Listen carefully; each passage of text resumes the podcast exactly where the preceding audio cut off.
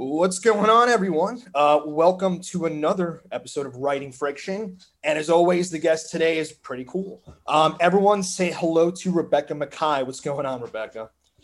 I'm good. I can't believe that all of your guests are cool. Every single one. Well, um, listen, uh, at this point, um, you just got to go with the flow. Uh, some have been up, some have been down. No, they've been all cool. Um, I've been catering it to maybe things, you know, I might people I might get along with.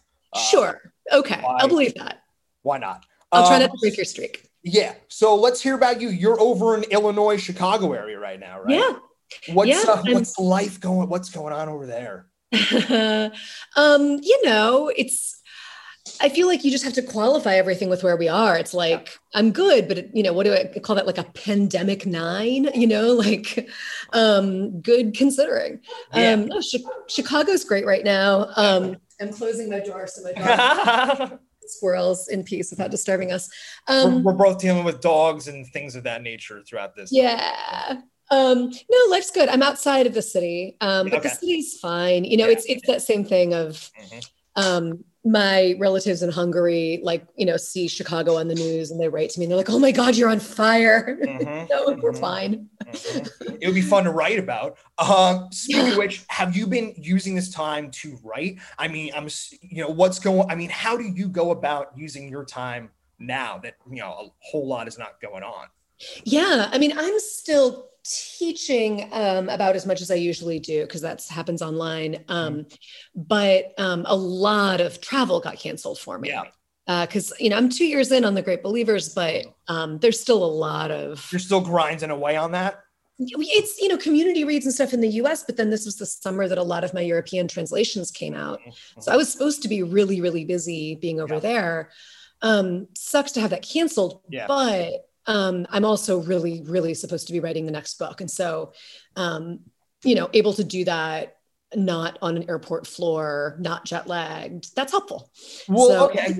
Do you find, do you find ever inspiration on the floor of an airport? I mean, I know sure. I've written on the floor of an airport. Um, you know, I mean, those are like those little nuggets of time that are almost better than time at home. You know what I mean? You're just yeah.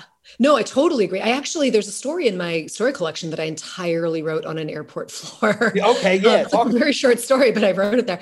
Um, no, and I'm always telling my students too, like you can't expect that you're only going to work at your desk and you know with your cup of tea and your headphones on like no, you, no, no, you got to be cool with writing in the starbucks mm-hmm. drive through like mm-hmm and not only you have to you know just like find that those moments of time but yeah you're going to find different inspiration you're going to write different in the starbucks drive through mm-hmm. than you would write at your desk you're going to see some different person standing in line at the starbucks than you would you know passing yeah. by your window on the street yeah um, totally totally yeah. and it's amazing how uh, something quick like that can literally lead you down a whole nother path i mean it's talked about i talk about it all the time but um you know again standing in line at a starbucks and you know some character walks in and you can just boom spark. Yeah. And then you know record something on your voice memo or you know do you talk to do you is that part of what you talk about with your students? I mean again the idea of you not sitting and waiting for it to happen but going and trying to find it yourself. Well yeah i mean i'm i'm someone i, I understand not every writer works this way. I've never had to you know wait for inspiration. I'm someone with a, a radically overactive imagination. And um, it's it you know for me it's, it's not a matter of i don't know what to write. I don't yeah. know what to write about. I, I have you know just avalanches of stuff going on in there. Um, and it's a matter then of executing it right? It's, yes. it's like just sitting down and doing the work. I understand not everyone's like that. I think there are people who are brilliant writers who will say you know that they only have a, an idea for something to write every year or two but then they're brilliant writers. And i i'm different. I don't get it. Yeah. Um but you know it's like we're all we all dream different too. Every you yes. know like the, our subconscious and our imagination they're all different.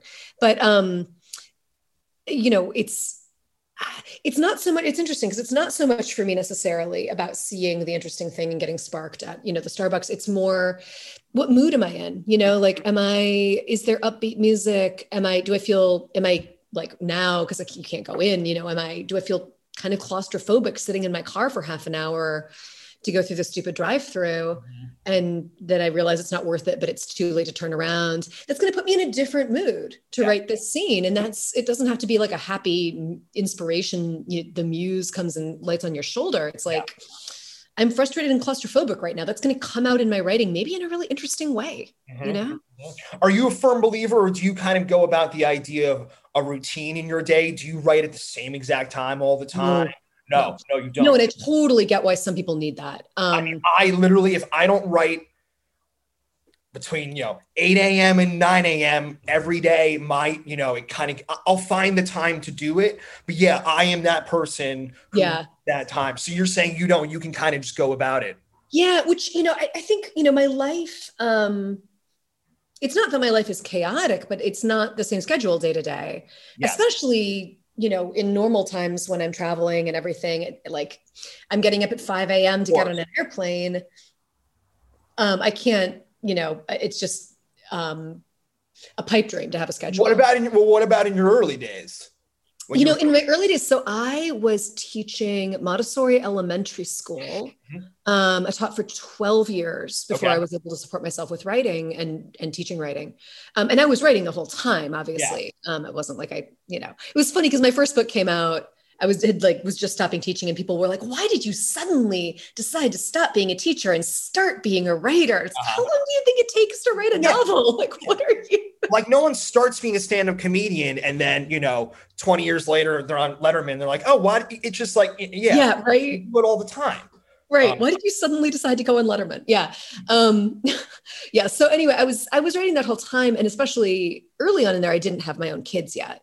Okay. So you know, it was um, that was more being able to write at night, um, right on the weekends. I would get a lot done in the summers. It's not so much that I had a strict schedule, but I had, you know, I was really busy from eight to four every day. Yes. And there was no chance of writing. Yeah. And so then if I was going to, you know, if I wasn't exhausted, I would come home, um, you know, exercise, whatever, get a gin and tonic, watch The Simpsons, and then go right, which probably did not affect my work. I got myself for sure. Yeah, you, you say The Simpsons. For this is like I, I, don't watch it anymore. It's funny, but like you know, fifteen years. We all still watch The Simpsons somehow. I, uh, I would if it came on. I have no idea when it's I on. I don't know yeah, how to watch it anymore. That's but yeah, it was like gin and tonic, gin and tonic, and The Simpsons at like five or whatever. It was like uh-huh. in syndication, mm-hmm. and then I'd be like, okay, I'm gonna write until dinner. I'm gonna write, yeah, Boom. Yeah. And do you try to write every day? No. No. I mean, I, I would love to. I yeah. feel great when I've written, but I I don't think it's necessary. Um, yeah. And I feel like um, you know, if you can and if you need to, that's great. My least favorite writing advice out there is that if you're going to be a serious writer, you have to write every day. Mm-hmm. I just think it's just baloney. Uh-huh. Um, I think that's coming from a very privileged place, but I also think it's I think it's unhelpful. Like I think you need fallow periods. You don't need to sit there and it, you know, and it, of course, then when people say that, what they mean by writing is typing.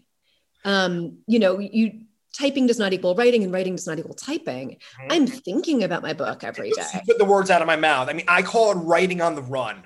Yeah, so like, yeah. We talked before the podcast. I own a dog walking business. I there are times I'm in the woods by myself with yeah. dog. And when if an idea pops in my head or if I'm working on something earlier in the day and I can get on my little phone, my notepad, and even just write a sentence, mm-hmm. you have to just you got to go with it. Yeah, um, yeah. I mean, I was you know I, I was just I dropped my kid off at school and then I was walking to get coffee and I kind of you know am thinking I'm thinking constantly about the novel. Um, yeah. Haven't written yet today. I will, um, but I I sort of figured uh, just wasn't even trying, but found a way out of a scene that I was having trouble with. Of like, oh wait, she can just jump back In and do this other thing. Yeah, yeah, yes. yeah. Mm-hmm. Mm-hmm. yeah. And I think when people think that like I need to write every day, what they think they mean or what they think they need is to sit there typing a certain number of words every day, which is not always the work that needs to be done. And then those writers, I see when they're my students, um, they feel guilty taking time to do stuff like outline. Or yeah. well, I feel guilty about everything, but I'm Jewish, so that's just it. Love it. Um, you know like yeah like like it's like well i'm not i you know I, I i can't take the time to do exploratory stuff i can't take the time to research i can't take the time to outline because i have to write my thousand words a day or my 500 Yeah, words a day Yeah. you know yeah you have a typing goal that's really interesting but that's not the bulk of the work that you need to be I mean, doing. it could equal bad work, right? And bad Oh, work. yeah. Um, right because you, you don't let yourself stop to outline or do that other stuff and you're just plowing ahead over the cliff like you're going to waste years actually doing this if you don't stop and take a couple days I mean, the amount of times, you know, again, I'm still a relatively new writer. I just, my, my first book got published literally three weeks before the world shut down. oh And god then- it's all it's all good. Um, but uh, that being said, yet when I was working on that book, you know, the amount of times where I was, you know, 20 minutes went by and I was working on the same two sentences, and I'm like, you know what? It would just be better if I highlighted it and pressed delete, and now it's better. yeah uh, You know, and again, it's time. You know, you're talking about the time to write, writing on airport floors, and you know, in air whatever. Um, time is so precious in everyone's lives, and especially I'm imagining your students too, because they're not only doing writing, they're probably doing other things. right Um, right. You know, the economy of time, yeah know, the value of time, especially you know if you have a you know a family. And it, it, yeah I'm a single dude living in San Francisco with a dog. I have a lot of time, um, but I still you know I prioritize my time, and with writing, you know, yeah you Well, have to it's- it's interesting. I think that um, my writing students, and it tends to be either grad students or other, you know, really experienced adult writers. Um, and so they're, you know, they're working very seriously on usually a first book. Okay. Um, and you know, once in a while, I'll get someone who goes, "I've taken the year off from my job. I'm just going to do this," or um, whatever it is, and that's great. But but 99% of the time, um, people working on a first book, these are people with um, serious, you know. So you know, some people have this bubble of time. It's it's always temporary if they do, but 99% of my students and of anyone writing a first book they have serious career, job, family obligations that they're writing around. Um, I think it's useful for people to know that that they're not alone in that. Because people have this idea sometimes of like, oh, but real writers have a cabin in the woods, and I'm trying to write on the train. Um, poor me. And like, no, that's that's how it works for everybody. It really is. Um, I, I, I tell the story ad nauseum, and everyone's sick of hearing it. But uh, you know, Adam Johnson, the author, yeah. he lives four blocks away from me. Oh, Um, cool. and I ran into him. Uh, he, he- he's a pretty unassuming guy, You- and I wouldn't have never known who he was if I hadn't have like read the little interview in the back of the hardcover of Orphan Master's Son that had a little black and white photo of him. Yeah. And I see him in my dog van, and I, I yell out his name. He looks at me. He's like, "Who the fuck?" are you?" And I have this conversation with him for like 30 minutes Oh my Um, God. he te- and I ask him the same question I'm, I'm we're talking about right now, and he's just like, you know, I don't have this bubble of time anymore. Um, he's like, you know, I have so many obligations now outside of the writing. Right. Um, and you know, he probably doesn't get asked that question a lot. I feel like a lot of authors don't get asked this question a lot of just like, you know, how do you you got to do like when do you do it? You got to squeeze in. You know, I write when I'm doing the laundry on top of you know a washing machine yeah. Yeah. you know, in, in this bubble of time, not everyone has that. Most people don't have that. Because then I think the assumption is that the people who have that time are the people who've had some success. Mhm. The thing is, you get some success, and um, you know, the main way actually that you're making most of your money is speaking engagements. Um, Just like music. at a conference, whatever. Yeah, yeah, and that's uh, you know, and or you're doing things because you you know you want to you need to you want to help people you don't want to go you don't want to go live in an ashram and write your next novel you know i mean maybe i do but you know, it could mean. I mean, I think I emailed Richard Powers and he got back to me, and he he was like, "I want to do it." He's like, "I literally live on a mountaintop in southern Appalachia." He's like, "I have nothing." He's like, "I have I can use like a stick with a you know piece of metal on top and try to get reception." oh my Um, god You know, wow that, that exists, I guess, but it's also 2020. You know, this is not you know 1965 East Village, Manhattan. Um, right you know it's a different time. People have to work in different ways because there's so much shit going on outside of everything else. Yeah. Um, and you made an interesting point about you know authors you know speaking engagements and how you know and that's let's just call it what it is. I mean it's part of the business and it's a profitable part of your business. Um you know again i mentioned musicians. Like i've i've been touring in bands forever. And you know no yeah. musicians are playing gigs right now. You know, and that's how they're making their money. Um, you know, they're they're writing music and stuff. But yeah, I mean, can you talk more about that? Can you just talk about the idea of you know, again, like being an author on the road and kind of pushing your book and kind of you know, yeah. Again, you you we started. You said two years in, and you're still pushing the book. So absolutely, yeah. I mean, it's um, at a you know, this is my fourth book, so I've definitely this, has not been you know the way it's worked for all my books. Uh-huh. Um but this you know the great believers was by far my most successful book and it it's still you know people are still wanting to talk about it and i'm thrilled about that um it's partly you know the book comes out and you're doing everything you can often for free or on your publisher's dime you're going wherever just to blitz the book out there um and then you know at a certain point um and and this you know didn't happen right away. Um there's this next uh, kind of wave of uh, you know visiting universities speaking at a conference um, you know everything from like you know you got your hands your head in your hand literally talking I kind of i know i kind of do. It's funny because i'm so grateful and then it's like and even right now when it's not happening it's exhausting to think about. Yeah but course. Yeah it's great it's you know speak at this charity luncheon we'll pay you this much money yeah um, come teach at a conference, etc. Yeah. And um, some of those things are really cool professionally. Like I'm going to go, you know, I'm taught at, for instance, like the Tin House Writers Conference. Yeah. I'm making great friends with other writers. Um, it's, you know, really good audience to get my book to. Um, I'm having a blast. It is good for connections and whatever, on top of being really, really fun. Um, other things, it's more, you know, I don't really get that much out of speaking at the ladies auxiliary luncheon for the garden club or whatever. I'm sure it's a ni- there's a nice appetizer, I'm sure, right? Oh, absolutely. Yeah. Glass of wine.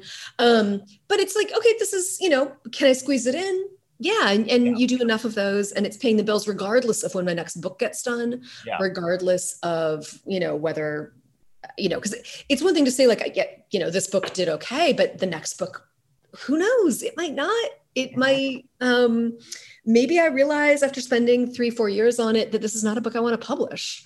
Um, or I do, and nobody wants to read it. So, so I mean, again, okay. So again, so everyone who's listening to this, right? We they've listened to people to me talk about not having any success, and now to a successful author talking about her success no matter what, doubt will always be there in some form. Yeah, yeah if, no, yeah, we're not releasing the video of this, but if you can see Rebecca's face, you don't understand what I was saying. And there's always doubt is in anything you do, anything you do. Um, and you said, you know, the idea of scrapping a novel you worked three, four years on. I mean, I talked I talked to Michael Farris Smith a couple of days ago, and he said he wrote his first book and then he literally threw it in the dumpster. And I'm like, what? yeah. Um, there's um, my friend Michael Zapata, who's here in Chicago. He just had a brilliant debut. Um, I interviewed him at like a couple weeks ago at an out. It was amazing because it was in person, but we were like outdoors on a stage with everyone spread out on this lawn. Definitely. Yeah, but um, he his first novel that he wrote, he ended up dumping it literally into a volcano. Oy vey. Just to be dramatic. You know, he was like, he could like hike to climb this volcano and he's like, I'm gonna throw my only copy of this manuscript into the volcano. I, mean, um, I, don't, I don't know. I mean, that's to each their own. I mean, but you know, I you're joking around when you say this, right? I mean, obviously you you you believe in your work and Well, what it, actually what it is is I'm, I'm I'm actually not an abandoner. I've abandoned even very very few short stories. Yeah. Um, I just I feel way. like yeah yeah you get it. It's it's not because it's not an, an idea for a novel or a story is not fundamentally faulty. Um, you know, any idea for a novel, if you describe it sounds bananas. You know, if I'm like, I'm gonna write a novel about this this crazy doctor who digs up dead bodies and he puts them together and he makes this monster and he that's stupid. Uh, now we know right? how Stephen King feels, right? Yeah. What's that? So now we know how Stephen King feels, right? I mean, Wait, well, yeah, no, I mean, it's like, right? You you give the the plot of any, you give the plot of Hamlet, like this ghost comes and it's like that's a bad plot. Yeah. But the, and I'm, but what I'm, you know, it sounds stupid until you execute it brilliantly. Oh yeah. And any idea for anything like this, it's it's all unless there's something fundamentally racist or something about it. Of course, yeah. Those these are all fixable things. These are all executable ideas. And so for me, it's it's you know, I think the only thing that would really make me abandon a project is if I felt genuinely disconnected from it. Mm-hmm. Just really like I I don't care about this at all anymore. And that really doesn't tend to happen. Once in a while it'll happen with a short story. But um if I've invested that much in a novel, it might be that I need to start over. It might need, mean I need to take two more years. It might mean I need to, um, you know, come at it from a completely different angle but it's not do I need to delete it and start yeah. do something else? It's not going to be any easier with another topic. Only with work book. on one thing at a time. Um, no, I mm, I tend to only actively work on one novel at a time, although there have been exceptions.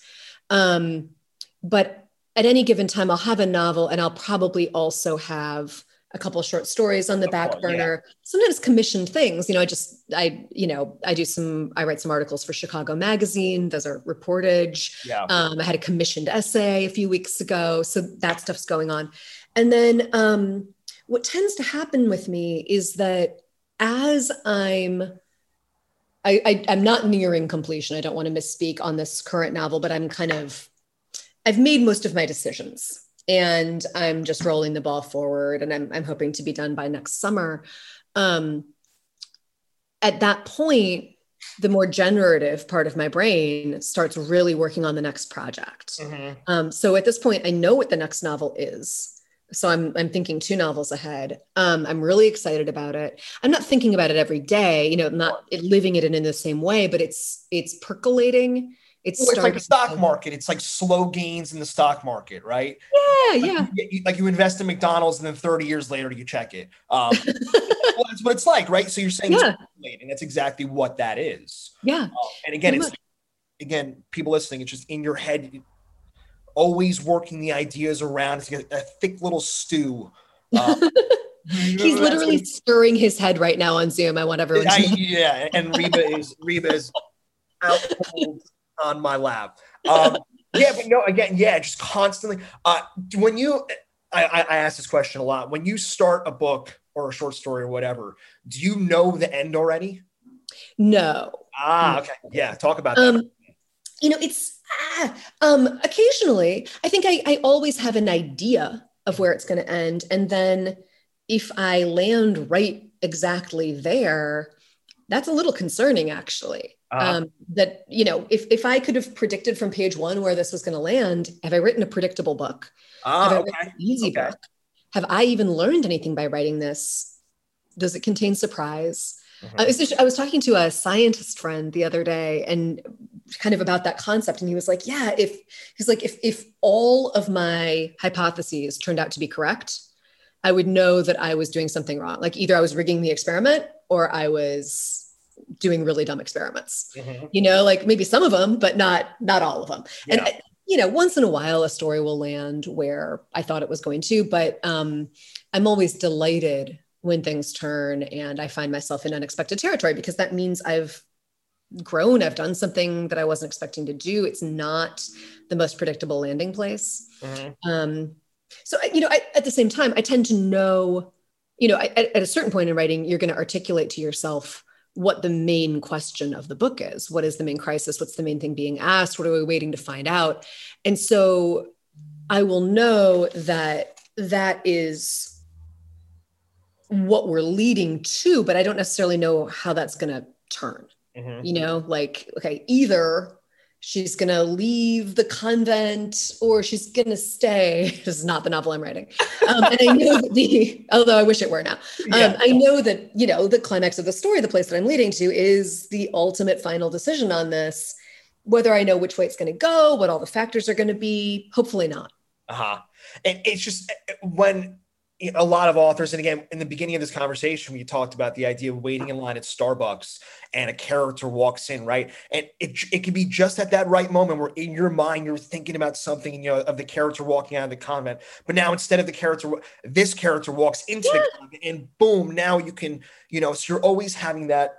But a lot of people, you know, the idea of like I'm looking at, um, I, I got a new painting on my wall, and it's a it's a, it's on a canvas but the idea that that before that painting was on that canvas, it was blank. And the idea of that blank canvas, that blank paper, a lot of people can get kind of anxious yeah. about that. But to yeah. me, that that's like swimming in the ocean. Like I, I, see an ocean in front of me. I see infinite possibilities when I see a blank page. Um, yeah. And the idea of you know not being able to you know know the end of the book. Um, good. Uh, yeah. yeah. Sorry, my dog. Now my dog wants back in. you, can let, you can let her in. It's all good. Okay, you sure? Okay. You know, right. and yeah, but people listening, the idea of like that idea of the blank, you know, canvas in front of you, you just gotta like go forward with it. Um, yeah. It, it, it's the idea of writing four sentences and deleting three and having one. Yeah. Yeah. Yeah. And, you know, I, I think, um, when you throw yourself a monkey wrench or when the work throws you a monkey wrench um, that is the moment usually where um, you veer off you know i think that if you if you go into a work completely you know planning everything out and then you execute it exactly yeah. um you're not it, it's just it never is going to be surprising. Mm-hmm. it's never you know it's it's all our subconsciouses all work so similarly.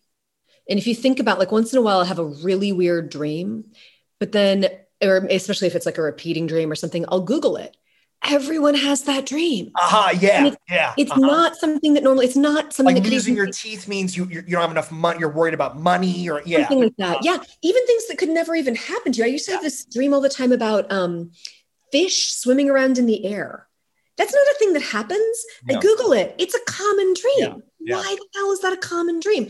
But subconsciously, we're very, very similarly wired. Yeah. And so, you know, you go in to that you know you have a completely blank canvas and it stays blank you go in and you just kind of go with your gut on the first most obvious thing that comes to you it's probably going to be the first most obvious thing that would come to anyone mm-hmm.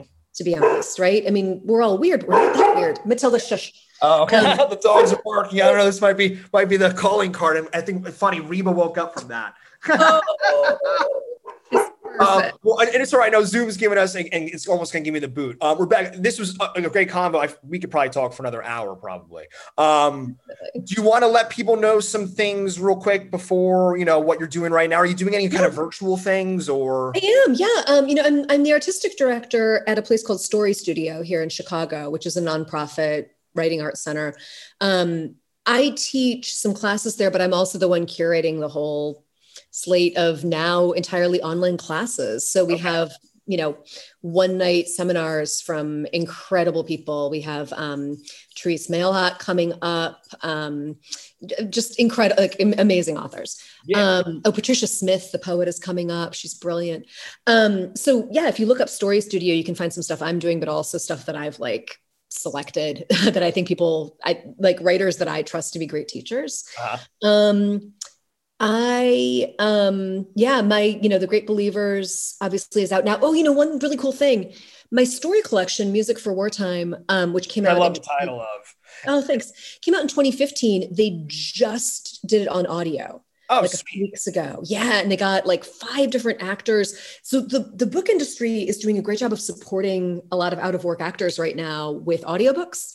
And so I'm saying this like I, am not going to ever earn royalties on this short story collection. This is not yeah. about me, but the I want them to I want the publishers to feel like they the actors um were you know like deserved like i want them to keep doing this basically i, I want them to keep hiring actors in, in, another, world, in another world when i in my early 20s in um, i'm from new jersey but i worked in manhattan doing um, exactly that uh, but on the audio side. So i was recording those voice oh, actors. cool. Yeah. And i did you know i did a couple of ken burns documentaries and you know, dozens of audio books. But yeah i've been in that recording booth Yeah. With, you know, when the actor and the producers behind me breathing down our necks and you know, oh they work so hard. These are, yeah. and like they really make a difference in the life of a book, honestly. Oh, yeah, um, sure, yeah. I mean, audiobooks are huge. And, and it's cool to hear that you're a fan of audiobooks. Oh, I am. Yeah. You know, yeah. I, I, it was a learning curve for me. I, I didn't, I had a hard time focusing at first on audiobooks and I've, I've learned um how I need to do it. And mm-hmm. like I play it on a faster speed. It helps me oh, actually. Oh, interesting. Yeah, yeah, yeah. So I'm a huge fan now. But um yes, this is a great time to download audiobooks and people can do it. Um if people do like Libro FM in specific for their app that benefits indie bookstores. So great. um you don't have to be throwing your money yeah, at we'll, we'll put a link for that. You said Libro FM? Yeah, Libro, it's like Libro.fm. Mm-hmm. Um, and you can like choose your favorite indie bookstore. And then when you download an e uh, audiobook, the money goes to them. Great. Which is I, great. And then you're supporting actors. It's the whole it's point. Cool. Yeah, yeah, At this point, that's that's the whole idea. Um, yeah. Again, like Zoom is telling me that they don't like me anymore. Uh, Rebecca, thanks so much for ha- taking the time to talk to us. Thank you. This was really fun. Yeah, yeah I'm sure. Hopefully, we'll do it again sometime. And um, yeah. enjoy, it looks like it's a beautiful day out by you. So please enjoy it. It is weekend. Absolutely. Enjoy that puppy. Uh, she's giving me the look right now. See you later. Right. Bye bye. Thanks. Bye.